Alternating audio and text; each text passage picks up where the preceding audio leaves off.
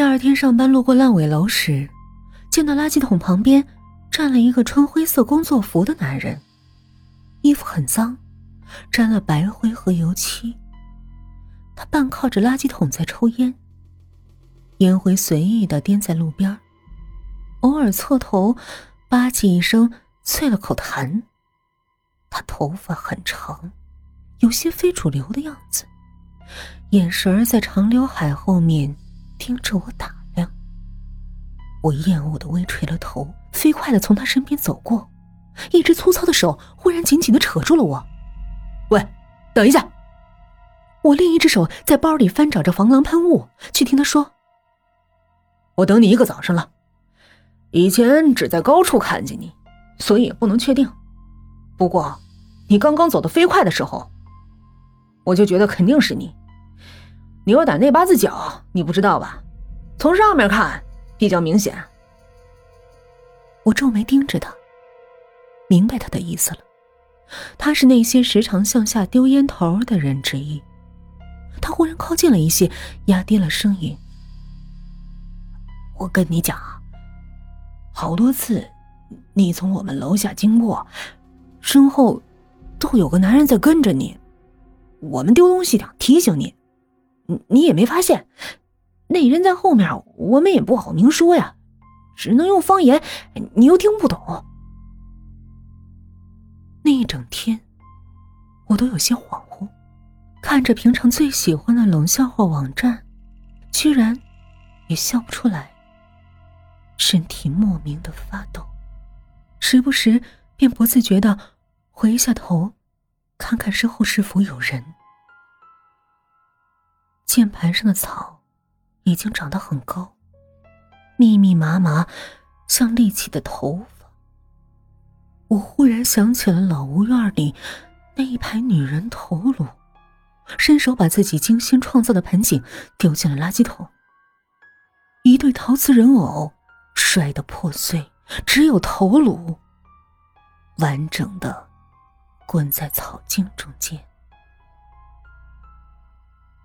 晚上再不敢独自回家，我打电话给李清明，想他陪我。陈浩正好拿着公文包回办公室，对我笑了笑，然后坐下开电脑。等我放下电话，他从对面递过来一只小盒子，说：“送送你的。”我犹豫了很久，终于接过来，慌慌张张的飞奔出办公室。早上那人告诉我。总跟在我身后的人，有一个比较明显的特征是，脸晒得很黑。李清明点了大饭店的外卖，在我家摆了一桌烛光晚餐。他要我去房里，换上他新给我买的晚礼服，又掏出一只包装精致的紫色盒子，从桌面上轻轻推过来。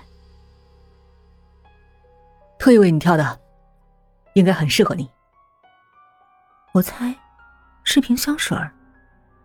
只是那盒子有些眼熟。我回了他一个亲吻，自己进了卧室。香水的瓶子很漂亮，牌子却是没听过的。李清明一向低调，大约是请某个调香大师定制的。向着手腕喷了两下，香气淡淡的，闻上去很独特。我想起陈浩给我的礼物，好像盒子是一模一样的紫色，颇为疑惑的从包里翻出来，那盒子分量轻了很多。刚要打开，卧室的门响了三下。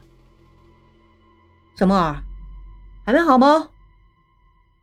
李清明浑厚的声音隔门问道。我放下盒子，提着蓝色的礼服裙摆去开门。他倚在门框上，静静凝视我，很美。然后从口袋里掏出一个珠宝首饰盒，打开冲向我。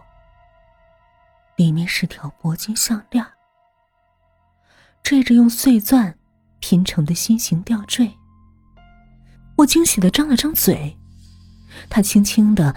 将我推向梳妆镜前坐下，要亲手为我戴上。冰凉的铂金触到肌肤，灯光下闪烁华丽的光芒。幸福是什么？是想要的东西一样样涌进手里，毫不费力。可忽而之间，脖颈上的链子变得紧起来，勒得呼吸艰难。它那么细，像一条拉伸到极限的蚂蟥。一边箍住我，一边努力的向皮肉内钻动，似乎想要钻进我的身体里。我本能的伸手去扯，却发现四肢根本无力。从镜中，我看到了身后的男人，已经没有了往日的儒雅绅士，脸上尽是冰冷。很抱歉，这不是什么项链。而是特制的钢索，你喷的也不是什么名贵的香水。你被物质蒙住了双眼，很多真相你都看不见。我看到自己长发扑面，眼泪慢慢滑下，舌头一点点的伸出来，嘴唇慢慢失去了颜色。你们是这个世界上坏掉的成分，肮脏而低微的灰尘。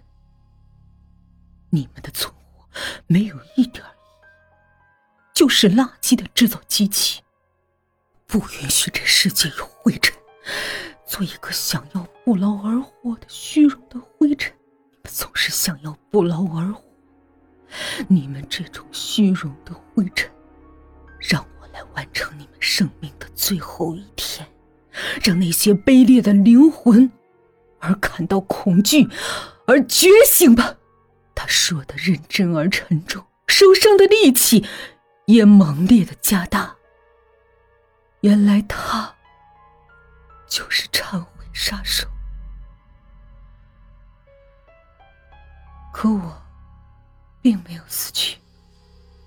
我的视线中。老吴背着黑色的小包走了进来。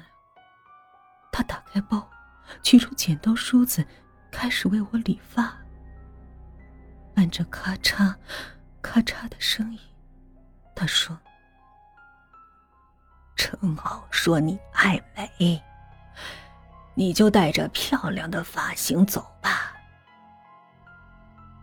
头发落在脚背上，痒痒的。感觉似真似幻。李清明在一旁捏着我的一只唇彩，在镜子上写着红艳艳的话，但是任我怎么努力都看不清。他给我的判词究竟是什么？此时，我想要忏悔，我虚度了那么多的青春时光。我在一片死白的颜色中醒来，喉咙痛得难以吞咽，头顶凉凉一片，伸手一摸，是光秃秃的一片。老吴剃光了我的头发，不知是否要将那些碎屑一同埋进小院的土壤里，黑黝黝，滋养着那些植物。门外一群记者，他们说。我是到目前为止唯一在忏悔杀手手下生还的人，而当晚两个男子死在了我的屋子里，死亡原因是多处刀伤，失血过多，而凶器只有一把刀。不知怎样的坚韧，疯狂的两个人把插在自己血肉里的刀又刺进了对方的身体，血。把一桌浪漫的晚餐染得浓烈鲜红。刘警官让我辨认死者，其中一名是李清明。我指证他是蓄意谋杀我的忏悔杀手，而他身上也搜出了一条细长的钢索，上面有之前几个受害者的 DNA，当然也包括我。另外一个死者是老吴。警方分析，二人是死于内讧。忏悔杀手事件终于告于天下，惶惶许多日的人心终于安定下来。可大家不免都会扪心自问：此前的生命，可曾触犯了道德的境界？出院后，我回到了家，屋里已经被清理过，血迹和混乱的打斗痕迹都不见了，包括梳妆台上对我写好的忏悔。我只能到警局的备案照片里去翻看。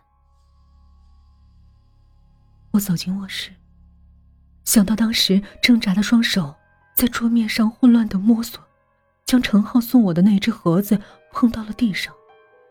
我趴在地面上四下张望，在梳妆台底下找到了他，跪在那儿，轻轻打开。里面有一张折了很多折的纸，上面用红色墨水写着一句话。